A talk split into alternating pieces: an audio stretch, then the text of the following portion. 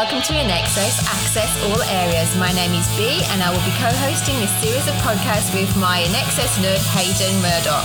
We will be delving deep with you all to explore everything there is to know about this iconic band of brothers in excess, sharing music, tours, videos, albums and oh so much more. Hello, welcome to INXS Access All Areas, episode 73. As I deafen B with my introduction there, and your eyes went back into your noggin. you did last week with your dongly thing. I did. Hello, everybody. This is the podcast that dives deep into all things great about INXS. We've come off a Kirk trifecta trilogy. We're all excited about the next little chapter. We entered 1992. B, how are you? How's your INXS week? How are you going? 1990 do. Yes, my INXS week has been large as always. So I'll tell you more about that later. How's yours? Uh, look, great. Obviously, we put a bit of time into our sort of triple episodes there with Kirk, and I guess through editing and different processes there, B, we we probably haven't sort of had face to face about a week and a half, I guess. I know. So, Feels a bit so weird. the modern technology of editing and putting these shows together in different orders, I guess. Uh, hello, I'm Hayden. How are you? Hello, Hayden. How, how are you doing? Your, how was your birthday anyway? Because it was a week, uh, just on a week ago today. Um, do you feel sort of, you know, 44? Um... Cheeky. I did feel my age actually this week. It's been a bit heavy, but that's okay. I'm strong. I can deal with this. I am woman. well, uh, out with the Premier of New South Wales, in with the new Diva Premier in town. Okay, uh, the B Diva.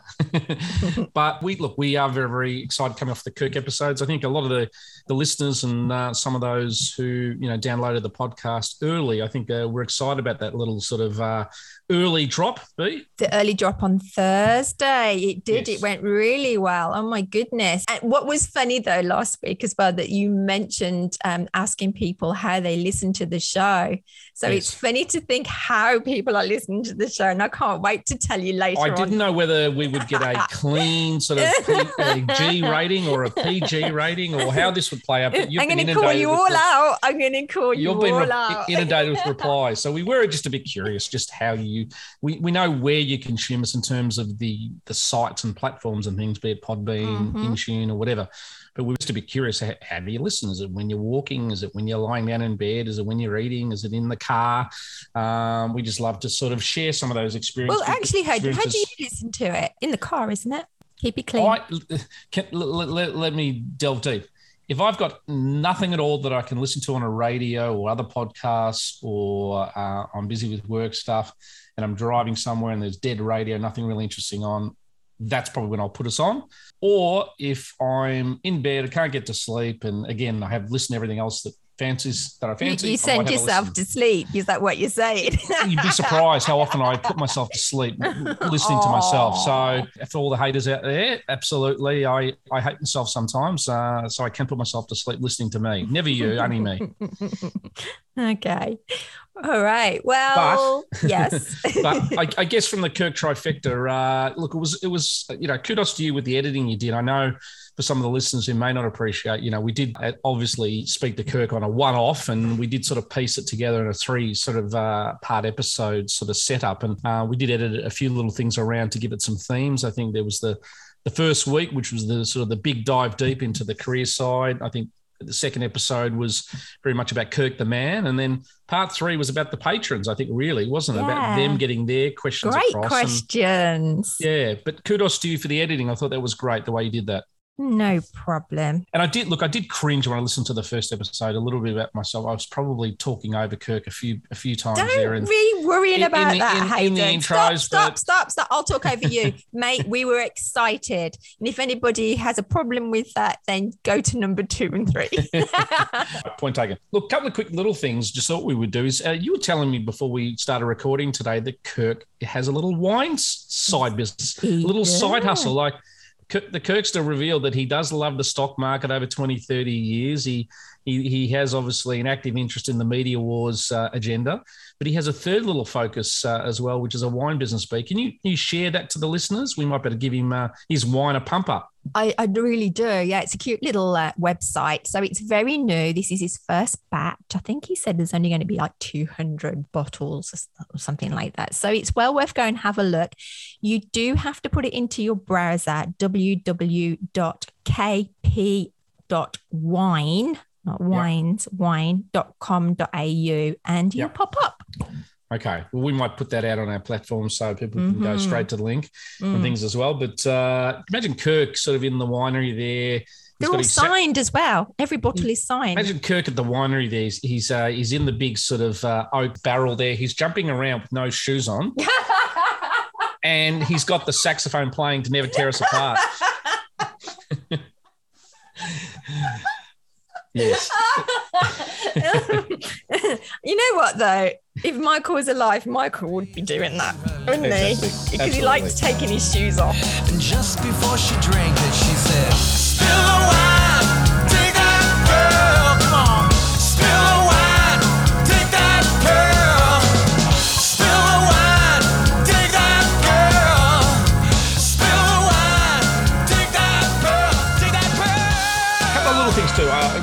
give a shout. I don't normally do this in the intro, but uh, the newsletter of the week, I'm really enjoying reading. Uh, I know we gave a bit of a highlight last week, I think, to Anne Marie Markham, one of our patrons. I really loved her little profile and information there. And again, one of the, the pleasures of becoming a patron is that uh, we do like to highlight your fandom, and the newsletter is a great way, along with Zoom calls and prizes and competitions and access, that you can sort of, I guess, be part of the inner community that we that we have. So uh, shout out to Anne Marie, was a great sort of um, uh, profile, and shout out to the gang behind the scenes B who put a lot of work into the newsletters, and they are Foxy, Danielle, yes. and yes. Laurie. Yes the triple threat. Okay, our our, Ameri- our triple threat from America. So and Carrie Ann semi-retired at the moment, so I'm giving her lots of jobs at the moment. Right, too, so okay. thank you, Carrie Ann. Fair enough. Speaking of patrons, B, uh, this is a time we not either welcome news, new or existing. Over to you. I'd like to say hello to everybody outside on the highway. Let's all say hello to everybody outside. It's about ten thousand people at least. Hello. Well, hello to our honorary patrons Nick Egan, Mock, Opitz, Cameron Adams, and Mary Woods. Our patrons are Sudi, Joe Robbins, Carmen, Laurie, Carrie Ann, Danielle, Sarah Markram, Sarah Camia, Dr. Jim, Katie, Felicia, Lisa Mack, Lisa Urban, Lisa Galloway, Anne Marie, Susan P, Susan B, Foxy, Pedro, Mandy, Matt, Linda, Vern, Yvonne, Caroline, Amanda H, Amanda V, Leon, David, Tracy, Paul Jolie, Paul Boozy, Paul Bridges, Paul Buckley, Sandrine, Warren, Ella, Ryder, Tony, Erica, Abigail, Martin, Stefan, Val, Jim, Matey, Kelly, John, Jackie, Sean, Sheila, Helen, Brett, Suzanne, Glenn, Laurel, Ace, Bard, Genevieve, Ali, and Shelby. Oh, welcome to the party.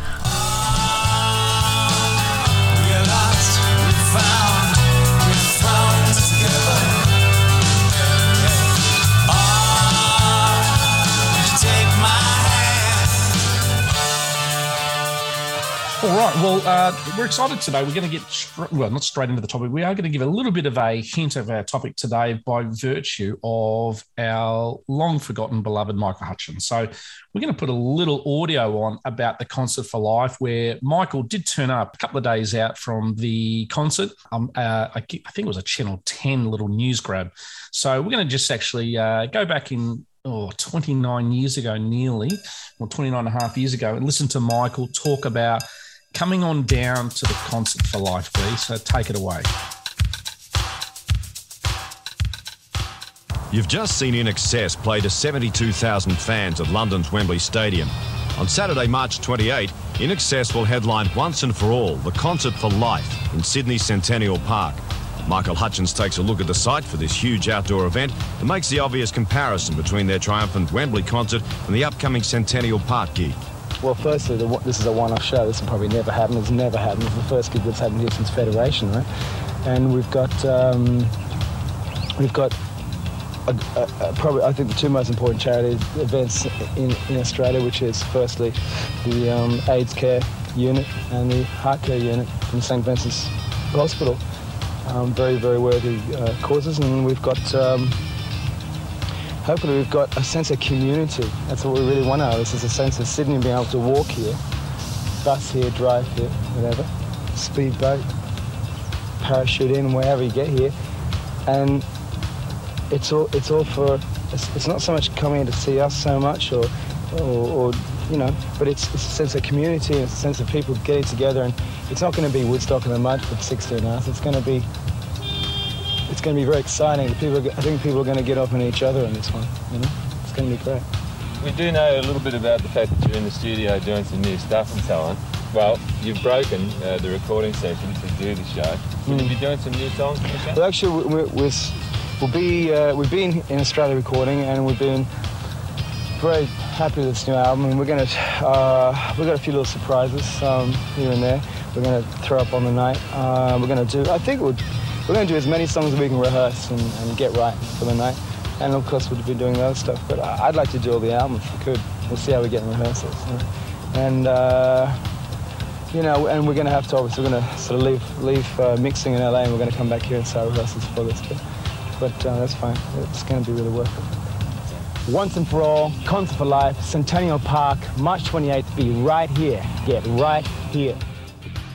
Well, that's a little snippet of what's to come, I guess. Uh, as Michael sort of hinted, be it's a real community, um, was a real community sort of objective uh, that was the concert. And look, we are looking forward to diving deep on that and probably rewriting a little bit of history in an accurate sense. Uh, mm-hmm. So uh, we do hope that uh, you stick around for our topic of the day today because uh, we will go into that in real detail. Mm-hmm. Other than that, what's it time for? It's time for the news.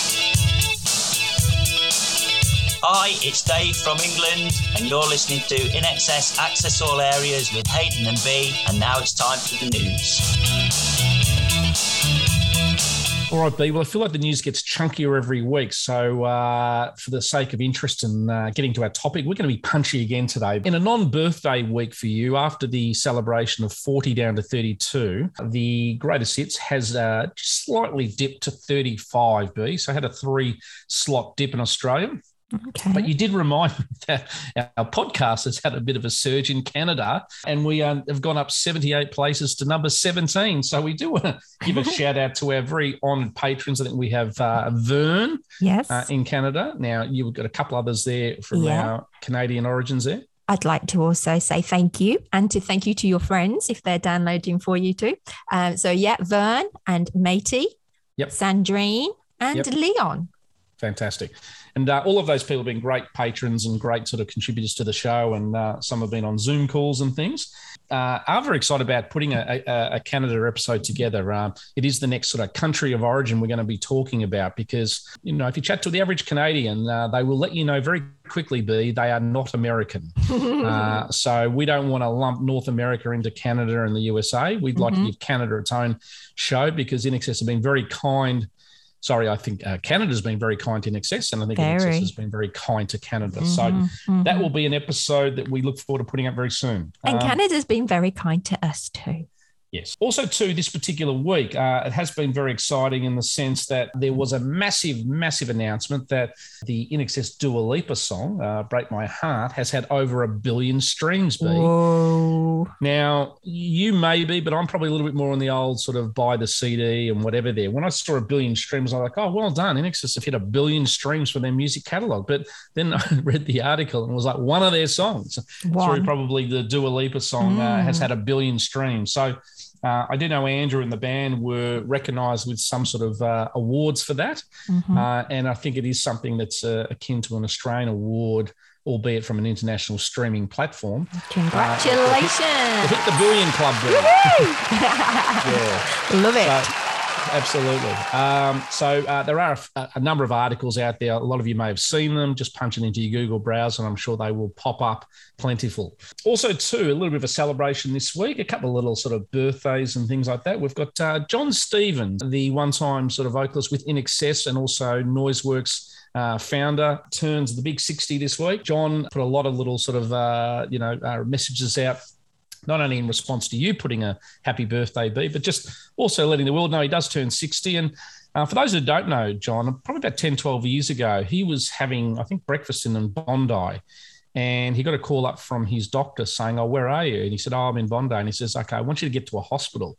And he goes, Oh, why? When can I do it later? He goes, No, I think you need to go now anyway, he had some uh, heart issues, and I think they needed to go in and do some open heart surgery and put a, one of those sort of stent sort of uh, things in or whatever. Yeah. Um, and yeah, he had open heart surgery. Uh, probably, well, he might have been fifty or like forty-eight at the time, but yeah, it was a it was a big operation, and uh, he was very lucky to have the timing and take the call because he was in. They reckon he was within a day or two of probably having a massive heart attack. Oh no! So Oh, I think Jon's God. very very appreciative of getting a second Oh, chance we, in we life. need to find that doctor's name. Yeah, Thank and him. just yeah. And speaking of Jon, I guess he's got uh, a gig coming up in Tassie in just on four weeks with uh, November fourteenth. I think it's at the Odeon in in Hobart, uh, but that's obviously happening. And then in March twenty two, there's a massive big concert series that happens each year out in New Zealand. Uh, it's in a place called Lincoln, which is in sort of the Canterbury sort of Southern Island sort of shy area there, not far from Christchurch. But uh, it's called Selwyn Sounds. I think it's headlined by Jimmy Barnes this year. But Jon Stevens, I think, is second on the bill. And I'm not sure if it was cancelled last year with COVID, but it's definitely back on board this year uh, and is going to be sort of a massive gig uh, for the Kiwis Well, and those who can get there. While you're talking about Jimmy, he actually did. Um, him and Jane did a lovely song for Jon, and it was all over Facebook. Did For you see Stevens? It? Yeah. Oh, it was so cute. They are so cute together. Him and One Jane. degree They're of separation. Yeah. Good Yeah. guys. Mm. Um, speaking of sort of birthdays and anniversaries, uh, I think the uh, well, we could put this into media wars, but we won't. We won't do it too much. We'll just we'll just out of out of uh, acknowledgement say happy anniversary to Kirk and Layne uh, oh the other day. I think he called her 11 11 time world champion, but I think she's a seven time. I think it might be 11 years of marriage. I Eleven. think. Yeah, he's getting. He probably had a few wines, maybe. Do you reckon? yeah, well, uh, happy anniversary to those. Um, Uh-huh. Also, too, a couple little things. I think I forwarded a, a message there. I think in America on the TV show Jeopardy, uh, there was a song about you two. Uh, Was that you that posted that? I posted it, but like a lot of things, I nicked. I, I, I, put it out on our platforms, but I nicked it from somewhere else. Um, So Ah, in life, you've got to be a good stealer and a good repurposer. So uh, you're impressing me lately, mate. Oh well. So uh, yes, for those who don't know the show Jeopardy, it was like uh, a song which uh, U two's song was written about late singer Mike Hutchence, blah blah blah. Mhm. Stuck at a moment you can't get out of. So I thought that was Mhm. quite cool. So we put that out. Uh, now this turntable competition, B, I know the skateboard one from the INXS website has gone off. Do you, want to, do you know much about the turntable competition? About at? Protex. Is that right? I will take your word on it. Okay. Yeah. But there is obviously a series of con- uh, well, series of uh, competitions being run quite regularly now. So we do uh, urge, you know, like a lot of uh, platforms, get onto the INXS website because there are some great uh, competitions being run regularly that uh, I think are awesome and, and really are creating a lot of fan engagement there. Mm. Uh, amidst some of the new releases, and we had the Burn for You sort of re-release last week with the new 4K video Yeah. um, keep I, I just you know you know like I do I try to get on the website at least sort of three four times a week Yeah. see any updates um, I don't think it's much of a competition. I think you're just submitting yourself, your details, and then you'll be like a pull out your hat, pull up out Yeah. the hat. yeah Um, before you finish the news, because I can Yep. see that you're going going full speed ahead here. Mhm. Um, that Bluesfest. Now that restrictions have been lifted, more people have been added to the list. is that the Byron Bay concert that's is. happening Mm. yeah okay So, so, keep an yeah, eye out. Yeah. it's really weird like that Byron Bay concert Blues Fest or whatever there generally never has blues artists. Um, over the years it's generally headlined by non-blues artists you know essentially but there are a little bit of an undertone. But um, Mhm. do you know much about it? I normally it's around Easter time isn't it B I know it's a big camping festival and it's very family orientated up in Bo- Yeah. just outside Byron, more towards Bangalow. And Yeah. yeah, and I've had friends come and stay with me on the way up to it as well. And they go religiously every year Yeah. and they absolutely love it. So well, a little bit of an anecdote there. That's where Mhm. Jon Farriss played with Ben Harper many years ago. I think they did well, a, a Ben's live playing. Yeah. Never Tear Us Apart. So Hmm. you never know. And John, John, made, Butler. no, Jon Farriss played drums with uh, Ben Harper that night. Yeah. when he sung Never Tear Us Apart. So John being a local Byron guy, he, who knows, he may pop down again and Mm. you may, may be able to see John and snare him for an interview with us. Do you think John might have a room for me and I can go up and Oh. stay? Do you reckon? I think so. There's a double entendre in that, B, but I'm not going to go there. Um, but uh, that's the news for the week. Hey, this is Tim Farriss. Big shout out to Hayden and B. Also want to say hello to all the listeners and INXS fans. Thanks for listening. I love you, Hayden and B. You're doing a great job. Keep it up.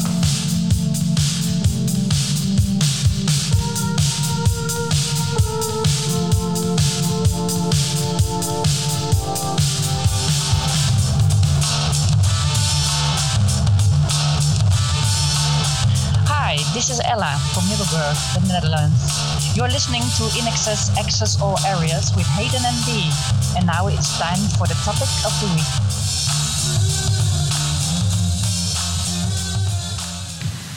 On Saturday, March 28th, the dedicated team at St. Vincent's will be involved in yet another major operation. The concert for life in Sydney Centennial Park is going to be awesome.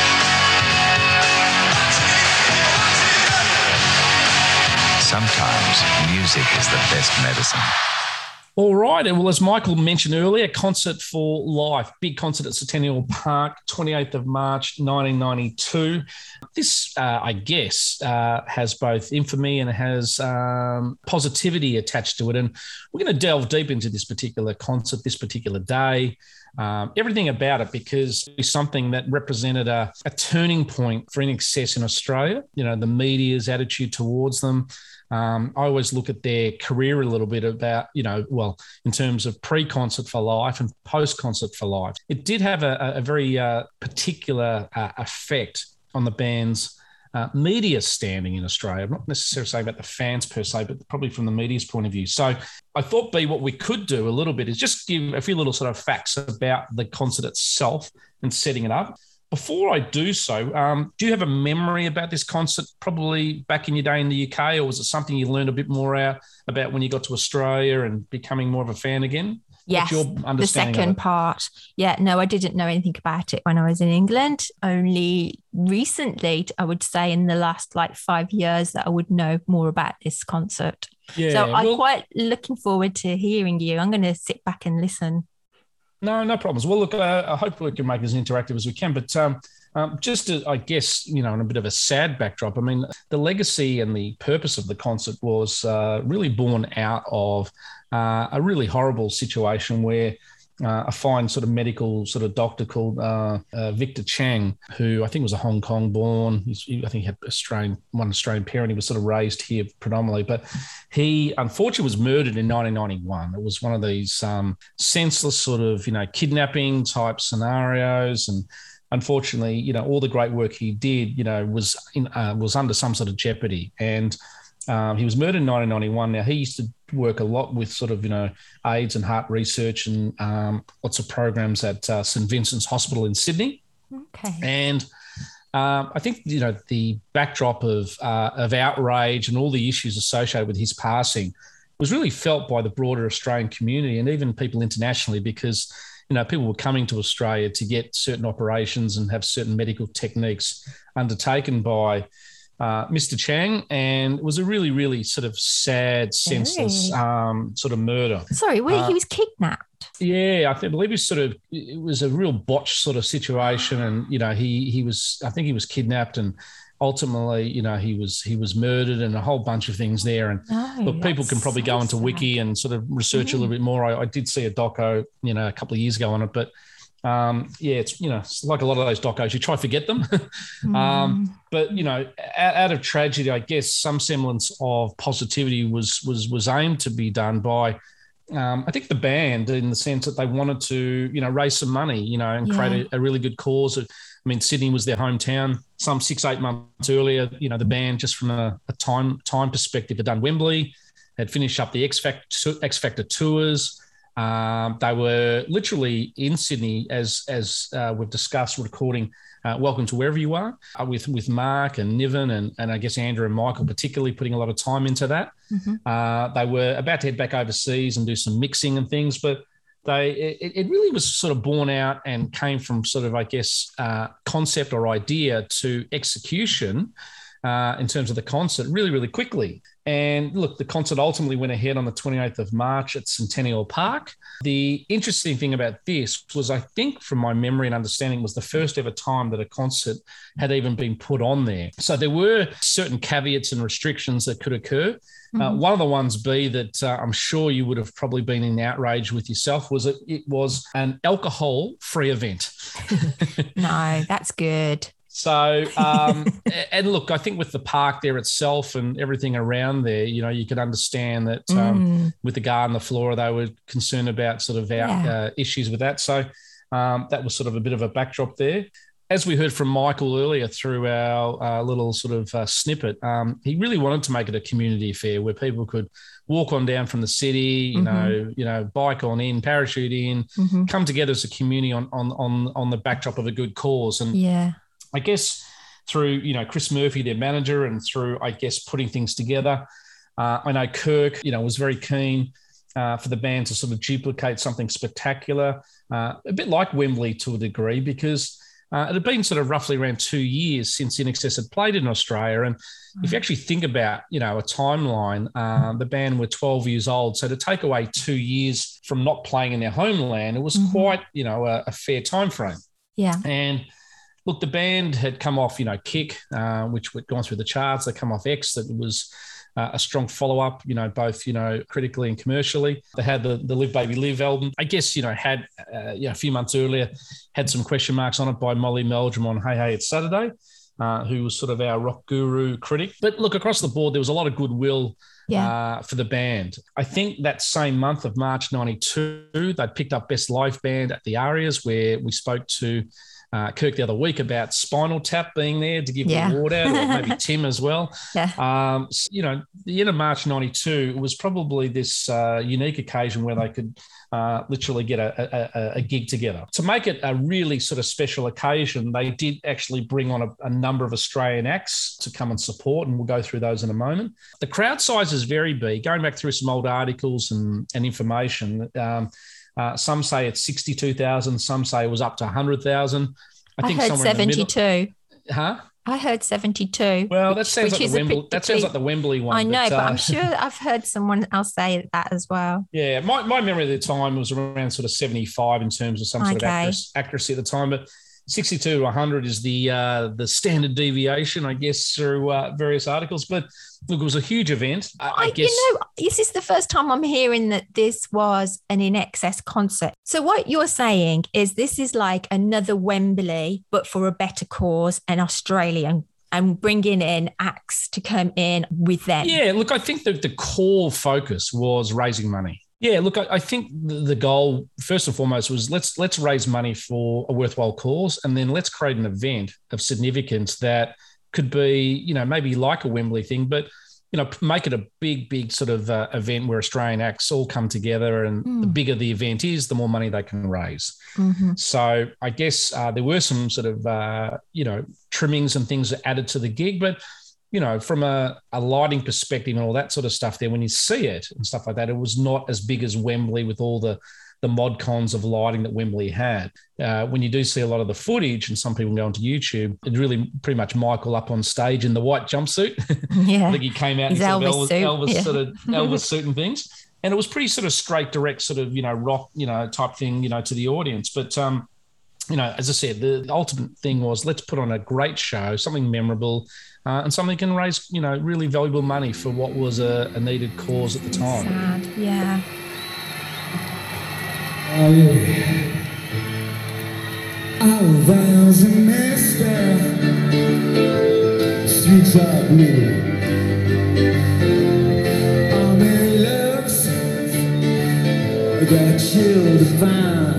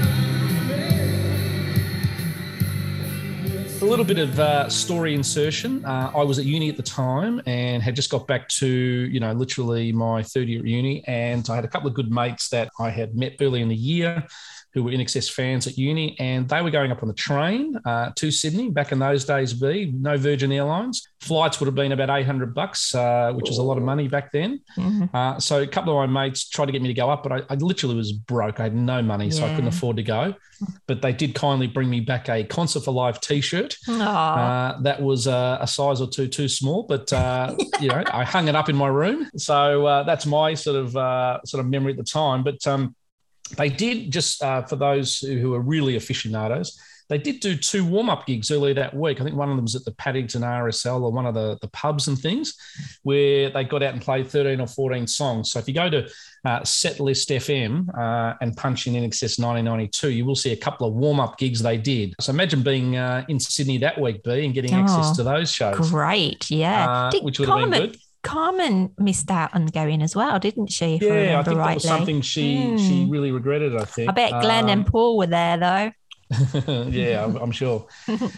In terms of uh, support bands, I'll just read through these quite quickly. Some of these actually will ring a bell from prior podcasts, but uh, Yothu Yindi Yep. it was an indigenous band who had a big hit at the time called Treaty, which was sort of a, a dance sort of sort of remix track. I think it had a co-write by Paul Kelly and and Peter Garrett from Midnight Oil, but it was a very big worldwide dance at the time.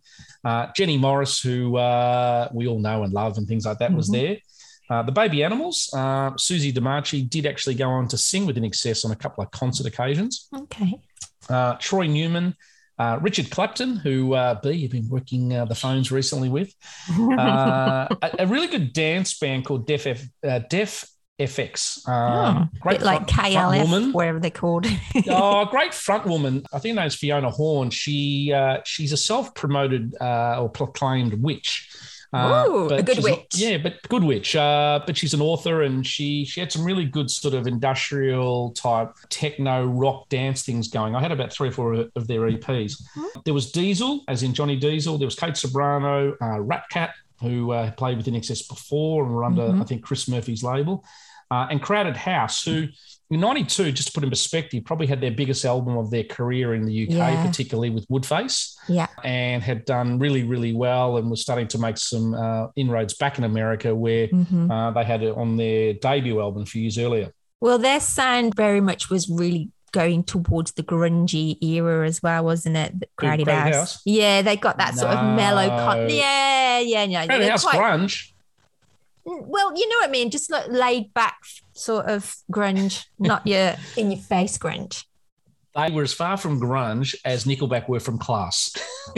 Well, it's funny because being in England, I would have classed them coming in from the grunge era for us.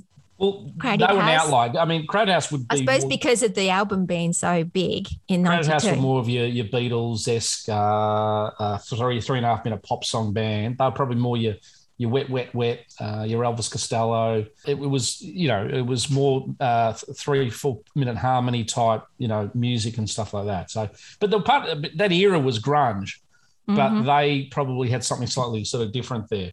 But anyway, moving along. Uh, Let's not argue. Look, there's plenty. There's, there's not a lot of video footage of the concert. There is some video footage you'll see. Um, there's quite a lot of audio stuff on YouTube and things. I think there's about 56 to 60 minutes there. You can go onto sort of uh, YouTube and listen to certain tracks and things. They did bring out uh, a big orchestra for two of the last songs. So I thought what we might do, be is go through just the set list for a moment, just so uh, those who weren't there could actually sort of almost picture themselves being there. So, from a set list point of view, B, they actually started the concert off with Heaven Sent, which was to go on and be the first single five, six months later. So, pretty audacious thing to start off a big concert with a song people haven't heard before. And that was on the radio uh, and released about five months later. So, Mhm. um, again, uh, that was what they started off with. Uh, they went into New Sensation as number two, uh, Guns in the Sky three, uh, Send a Message four, great version of The Stairs five, uh, Mystify six, Bitter Tears seven. Uh, they then debuted a new song, Taste It, uh, eight, Need You Tonight nine, obviously followed by Mediate ten, Disappear eleven, another new song at the time, All Around twelve.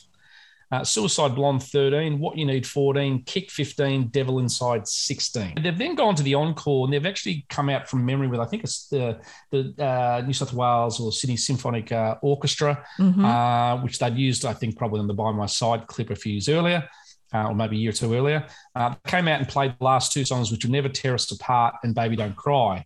Now, uh, memory and anecdotes at the time, it's a bit hard to, to acquire this knowledge, but I believe a lot of the sport acts and everybody came out on the end for Baby Don't Cry. Right. Uh, but the orchestra did come out for those two songs as well. So And no, don't listen- change.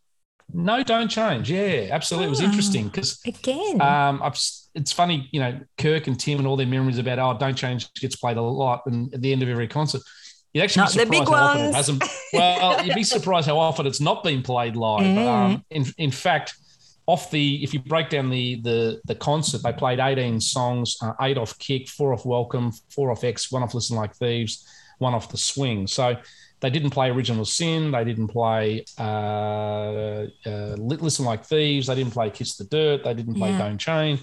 Um, but when when you think about an event like this, it probably started at midday and finished at 10 at night. So generally speaking, this type of event, they probably weren't going to play 24, 25 songs. Mhm. Um, so they played 18, uh, which is on the backdrop of everybody else playing. So yeah, that that's uh, that's the set list. Any other sort of thoughts on the set list? Bert? I just Any- thought it was quite a big set list, set list saying sex list. Saying that you know there were so many other bands playing as well. That's quite a Yeah, well, I very mean- lucky people to listen to all of those. In excess, if you looked at their concerts, would play anywhere between generally 22 to 24, 25 songs, Mm. often most nights. And I guess this, as I said, being a um, an all day affair, they they probably had you know time restrictions as well in terms of the park and curfews, and there were probably you know like a lot of these gigs, there are extenuating factors as to how long you can play. I guess with this particular sort of uh, sort of setup there, you know, a lot of the fans probably got what they want, but I think what I looked at too, playing four new songs is sort of exciting because it just meant the band also weren't sort of pushing out just the same material. I, I think Michael, as he said on that little uh, little snippet earlier, wanted to play the whole album, but they had to sort of rehearse the songs and whatever there. So they came up with you know the the four there, which was Heaven Sent, uh, Taste It, All Around, and and Baby Don't Cry. And um, I think for those who heard Baby Don't Cry that way, it's probably the most purest version that the band would have ever played, having that orchestra there. Wasn't a song that got played a huge amount on subsequent tours, uh, from my memory. But I think the fans there that day probably got to hear Baby Don't Cry in its most purest form and at the end of the gig. And Mm. uh, that itself would, you know, I haven't unearthed any footage or audio from that. If anyone has some, uh, we do welcome uh, you send it in.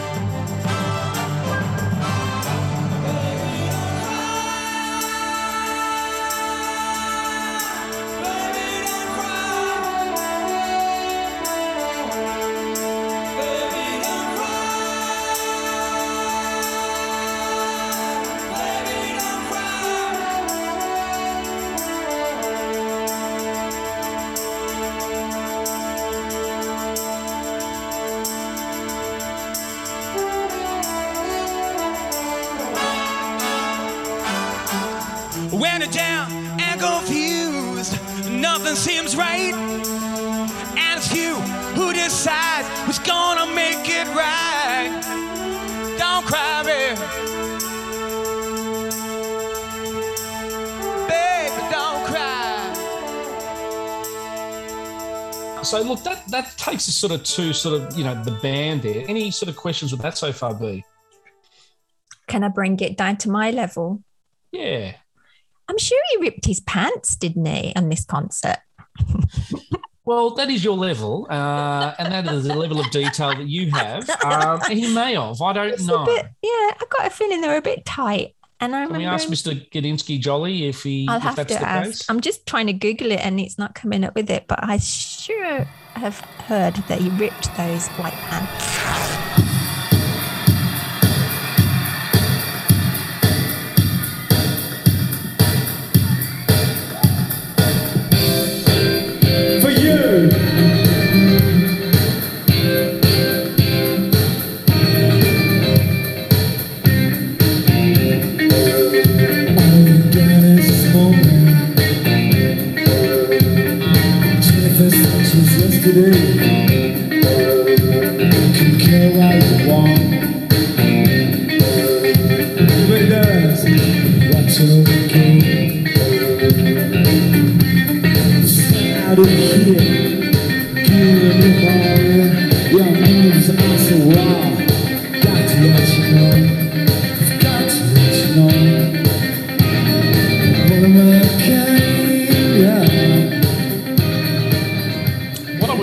Do now is probably just turn the attention a little bit to the fallout. So within Mm. the sad part, isn't it? Yeah, well, I think in the first sort of three, four, five days, this concert was, you know, well received and Yeah. media, you know, like was celebrating a lot of different stuff there. But not before too long, there was a fallout. And um, I do remember at the time, and, you know, I have sort of backed up a few little fact checks on this and spoken to a couple of people, but there was a bit of a fallout between sort of Crowded House, their management, I think Chris Murphy and INXS's management. And um, I think their manager, particularly from their side, might have, you know, spoken to the press and things. What's and, his name? uh, look, that doesn't really matter. I don't Yeah, really it care, does. but- does to me. but the real one of one of the jibes that came about was, and, and this is where when you try to do something noble for a charity, you know, certainly people come, you know, start, you know, gunning for you. But there was this sort of sense that um, you know all these lavish expenses and limos and uh, segregation of INXS to the other bands and all these sort of extra costs and the orchestra coming in were were a bloated expense that was going to affect the charity. Now, that wasn't necessarily coming from, you know, the Crowded House manager, but what the Crowded House manager, I think, was going on about was, you know, maybe the bands were segregated and, you know, uh, you know, there was this sort of us versus them and INXS was sort of, you know, sort of, uh, you know, shoehorned away from everybody else and whatever. Like, look, you know, my understanding from this sort of stuff there is that, you know, in Australia particularly, we don't have a star system here. We we probably have more of a tall poppy syndrome here. INXS were, you know, literally at the top of their game. You know, they were probably at that point in the top three bands in the world. Um, they probably deserve some sort of element of uh, of prestige or element of ranking or whatever. I mean, they were putting the whole thing together. You know, probably, you know, Chris, you know, who was the guy that insulated the band from lots of things uh, probably on the day did have some sort of argy bargy with the crowd house management. There probably was stuff going between them. Uh, if we think back to the Australian Made tour, uh, the same thing happened with the Mental As Anything uh, manager. So I tend to think that it might have just been egos from the managements between you know the two groups versus you know really anything too deep seated amongst the acts and stuff. I always felt over the journey sometimes that you know Chris probably shielded the band from lots of things that the band didn't necessarily you know, focus on and let Chris deal with them. And look, you know, I got to call a spade a spade. Sometimes Chris is, you know, you know, I think the quote I've heard a few times is he would die for the band. Hmm. And I think when you take the ups with that approach as a management and you would die for the band and you go to war for the band and all that sort of stuff, you know, that's intrinsically how they were able to go get global with such momentum, you know, uh, notwithstanding INXS talent. But there's a fall side for that. There's a downside for that. And that is that you're going to piss people off. And in a place like Australia, where there is no sort of star system, and you know people are ready to knock you off your block if you seemingly you know get ahead of yourself, on that particular day, to me it seemed like probably a battle of the heads of management from one versus the other, and things got a bit out of hand. And suddenly it's like, well, you know, why are they getting this versus us? And then suddenly, you know, someone leaks to the media, and we all know in Australia and worldwide, every media person loves a, a good yarn, even if the facts aren't quite the case. They want something And- to bite onto and Well, yum, that, yeah. that's right. And and one of the things that uh, Sensationalise it. um, That you know, well, it's it not the is. Band one of the we know, is it? The band that No. we've been like, like when we talked to um, the guy at the Soup Dragons, um, what was his lovely name? And Sean, yeah, you know Yeah. how how humble um, it was that Michael used to come backstage and talk to them. And there's other people that say that, you know. And then there's this, and this this isn't the band, like you say, this No. is management. Hey, and can I then just it's quickly been. cut cut in? There's a tweet going out by Mhm. Kirk Media Wars. I just about- saw that. You just he put a tweet out 11 He can't times world champion wife. Uh, happy anniversary. So, the Kirkster, he, his ears are burning. He knows we're talking about him. yeah, probably. anyway, sorry, keep going. You're talking No, a bit I was about just, it. Yeah. just saying that this this doesn't paint the same picture that we know of the band, uh, how humble they are and how um, they are with like backstage and relaxed and talking to other bands. I mean, there's footage out there of them doing this. So why bring this into the Yeah. forum for media? Um, yeah. I think he- jealousy. reality, though. We, we, yeah, look, when you when you take the upside, you take the downside. And I Mm. think you know with Chris on this particular day, there's no doubt that you know whatever occurred between managements of two different bands. Unfortunately, what occurred, there was no placating. I think of the circumstance. There was no smoothing out of things, and all that happened is that things started to leak out. People started to whinge. People started to complain. Next thing you know, was like all these lavish expenses at INXS. I mean, I think Michael came down on his motorbike. There was these rumors about limos for all band members and things, the cost of the orchestra, all that sort of stuff.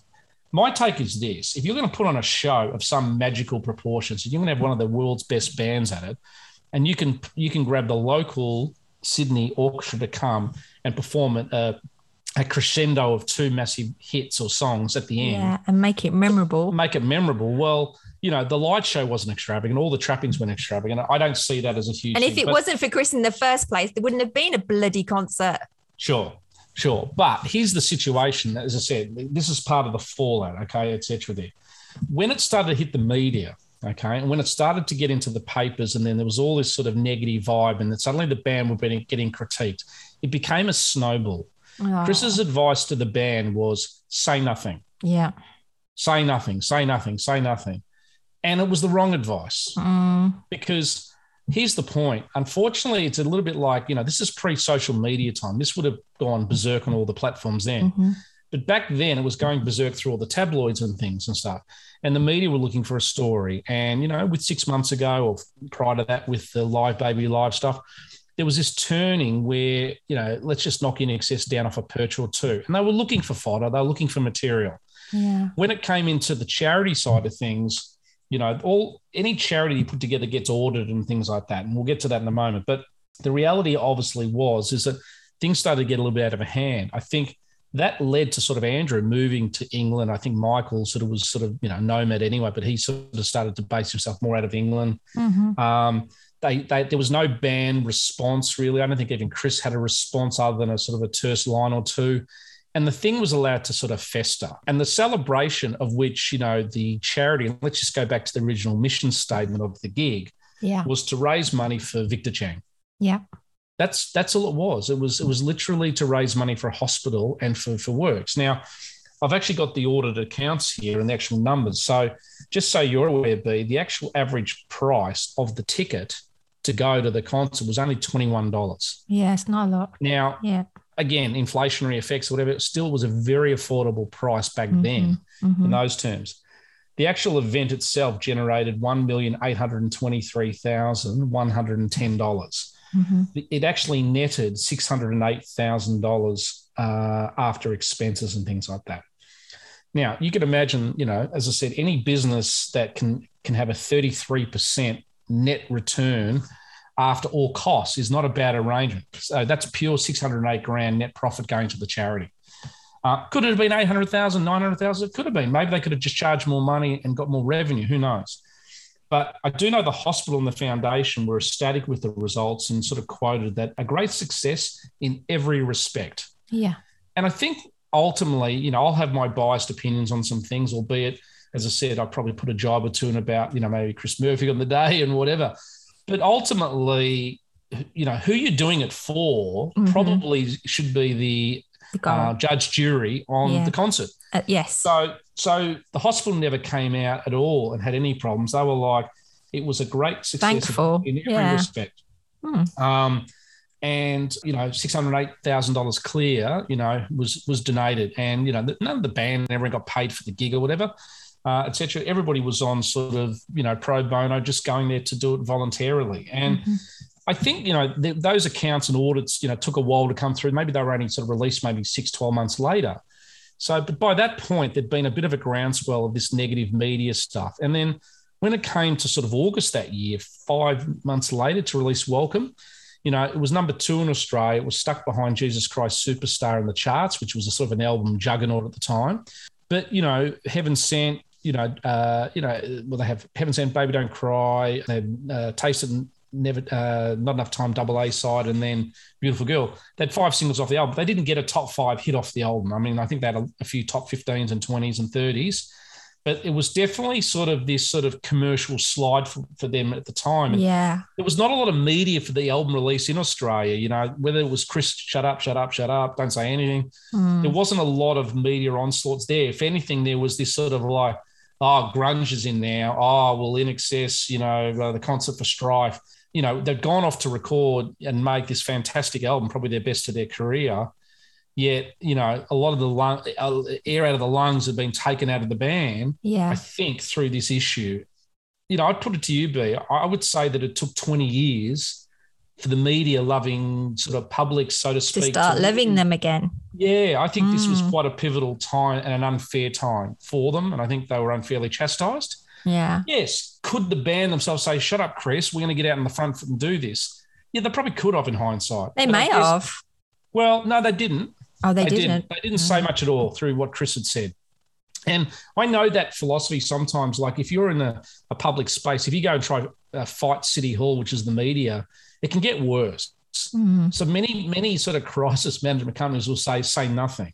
Nowadays, you know, they would say, get out in the front foot and hit it on the head and, you know, come out with the stats and get the charity there. And, you know, there's a lot more sort of ways they could have handled it. They could have done a press conference with the, the hospital and whatever there and, and sat down with them, handed over the check and done something really sort of, you know, um, uh, visually remembering and something that would be endorsing of the hospital.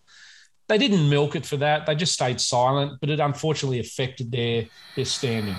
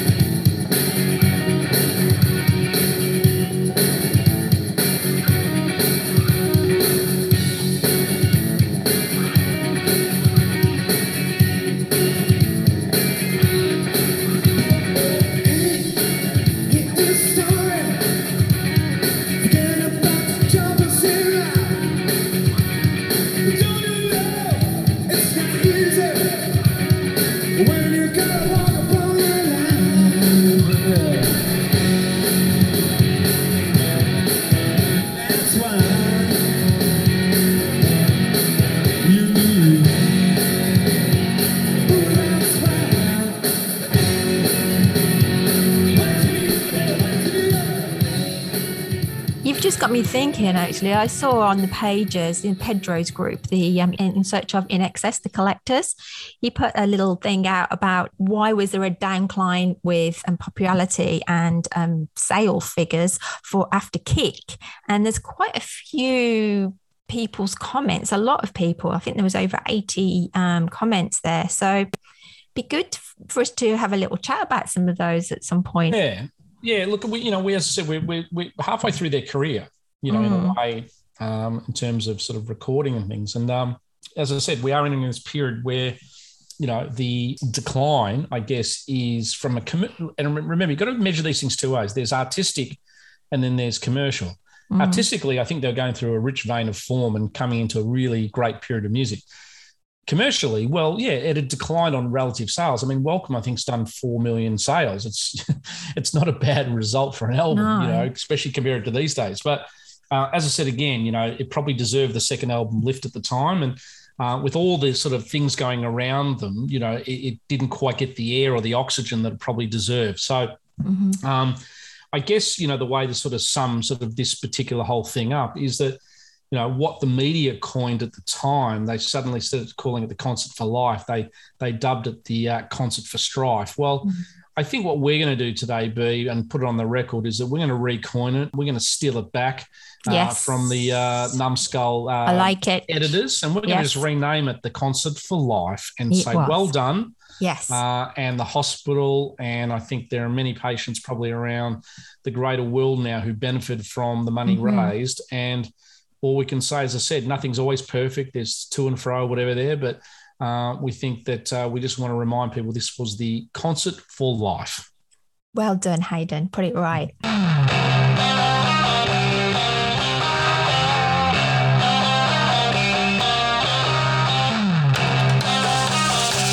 Well, I've got some more musical fun facts for you guys. Okay, now starting off with INXS. Their first name was the Farriss Brothers. Yes, we all know that very well. Okay, but let's go through some others. U2. they were called Feedback, unusual name. The Beach Boys, Pendletones. The Bee Gees, the Rattlesnakes. Blondie was first called Angel and the Snakes. Blur were called Seymour. Black Sabbath, the Polka Tulk Blues Band. Crowded House were called the Mullanes. The Beatles, the Quarrymen. Joy Division, Warsaw. Oasis, The Rain. Did you know those? Tell us more if you know.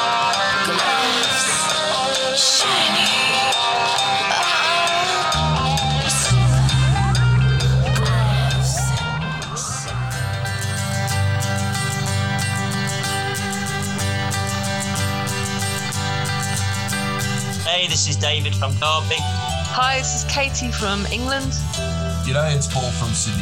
Hi, this is Ella from the Netherlands. This is Dr. Jim, and that's a wrap.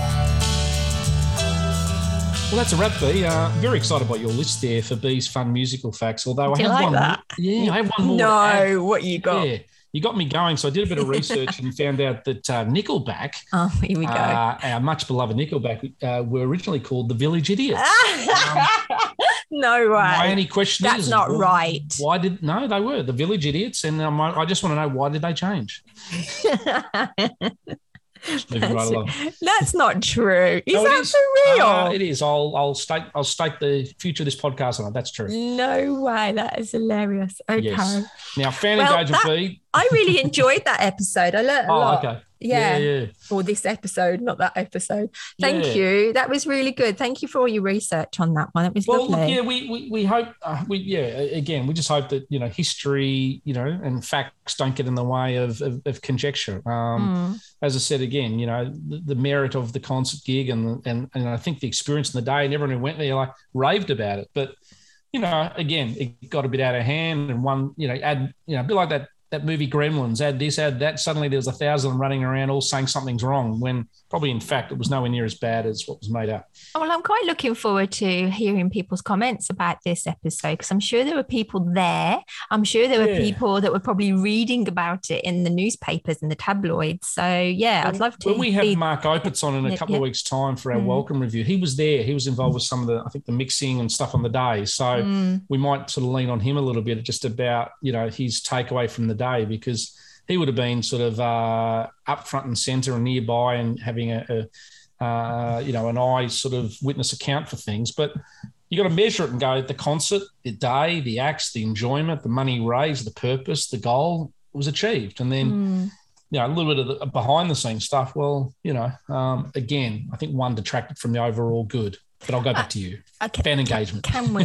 Yeah. Yeah. Well, I, I should have mentioned this at the beginning. You know that I'm working at the optometrist. I had a lovely lady come in um, and she'd broken her glasses. She ended up buying a really cool pair of sunnies, and we got talking about sunnies and Michael and da, da, da. So I want to say hi to Tess. I think she's listening. Hi.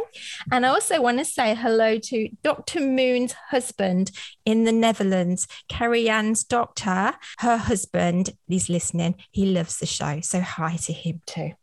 now, I know a lot of our listeners, if they've made it through the, the episode, they will probably wanting to have you read out where and how and what uh, are people are consuming our podcast. Like, Oh, where are they during the day? You had a little list there that you were I- eager, eager to I sort of expose some people. Look at right? this. Look at this for a list. Look at that. Take it away. Okay, so the question was how do you listen to us? What are you doing when you're listening to us? Okay, there's a few people that are driving. We've got Paul Jolie and Dr. Jim. They're driving along with yourself, Hayden, listening to us backwards and forwards from work. There's a lot of people just lying in bed. Actually, and I've said to move over. So Joe Ro- Robbins and Ella and Laurie and Charlene listening while lying in bed. Sarah Hey, Camia quick one, likes quick, quick one in the car the other day when I had it on, Mhm. And it had uh, this is Ella. It's time for the news. My daughter in the car, who's named Ella, goes, "That's me." oh, we've got to get Ella saying it now. Right, that's We'll it. see. we'll see. Okay, and we got um, Sarah Camia likes to cook while she's listening to us. Right. So that's nice. I hope we uh, we're a bit of a spice to your uh, meal. Abigail likes to dance to all the music that we put out. She loves us. So I'm just going to put a little bit. I've asked her what music, what songs she likes. I'm just going to do a little bit of music for Abigail now.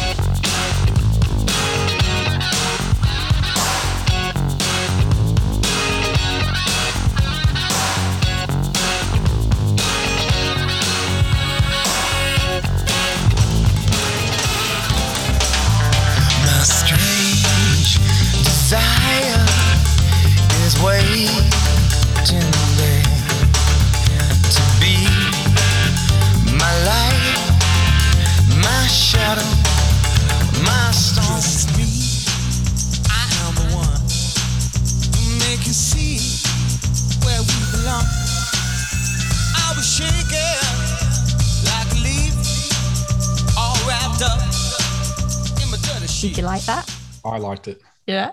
Yeah. Okay. Now, Laurie, Laurie Bates, okay, she's painted her husband's office listening to us. Oh, hey, deepest red, huh? Mm, yeah, maybe, maybe. red, red sun color.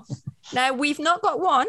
We've Okay. got two postmen in England doing the rounds, listening to the podcast. Just love that. Yeah. Fantastic. We've got David Gaunt and Phil Mor- Morf- Morphew. Now, Phil's been. Is David really- Gorn a postman? He is, yeah. Ah, fantastic. In Derby.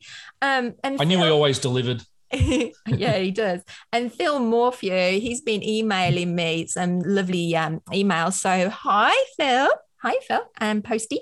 Um, who we got? We've got people that are working and laughing at us and calling us goofballs. Right. I don't know why. And that's Oh. Anne Marie, Bart, Jimmy, Foxy, Joseph, Caroline. And then we've got a couple of crafters, which is Carmen and um, Mandy is sewing and crocheting while listening to us. And then I like this one. Her name's J- Janine. She just likes to take a hot bath and listen to us, Hayden. Okay. With a glass of wine. Fantastic. Well, Wow. Hi. it was a Janine, was it? Janine, we Janine. hope you are enjoying this podcast. Love songs and dedications. All right, we'll straighten up. Right, okay. No worries. Well, there is an auction coming up, B. Now, I know you're working on this particular one, and with Kirk being our uh, trifecta episode recently, uh, there is going to be some piece of memorabilia coming out with Kirk signing it personally to you. Not just a signature, Not to me, something to them. personally to the winner. To the so winner. it will be a message uh, going out to you via uh, a particular uh, item. So be uh, aware and looking at all of our social media platforms. Uh, we will announce that in the next sort of three to four days. Yes. Um, but we it will, will be ha- in the newsletter, everybody. Yeah. So We get, will get have- subscribed. Correct. We will have it so that you uh, shall have something personally uh, addressed to you, uh, which will be great. Also, too, we are sort of commencing this sort of 1990 sort of two period there. Um, there might be the odd sort of detour here and there, but um, uh, we are excited about uh, the Welcome album coming up very, very soon for reviews and deep dives. Uh, we are very excited about um, the little announcement we put on the radio, uh, well, sorry, on the episode last week about getting radio play for a certain song B. Mm. Uh, we will uh, reveal more of that in the next week or two. But uh, we did get Kirk on board with a bit of a campaign to get INXS recharting uh, around this time next year. This time, get it.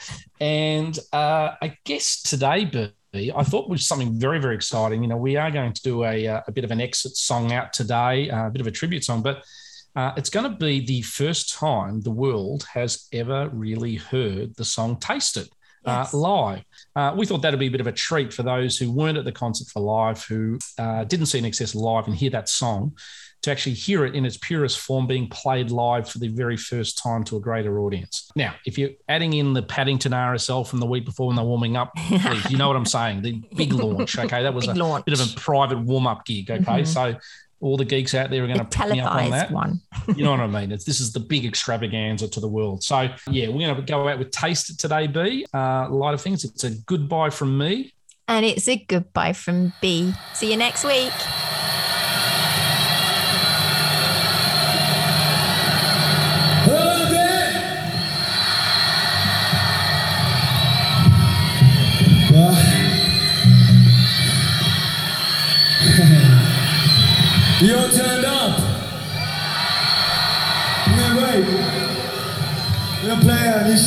fire now. It's called Taste It. Before we do it, I'd like to say that, uh, well, I'll talk to you later. Let's just fucking play some music for a while.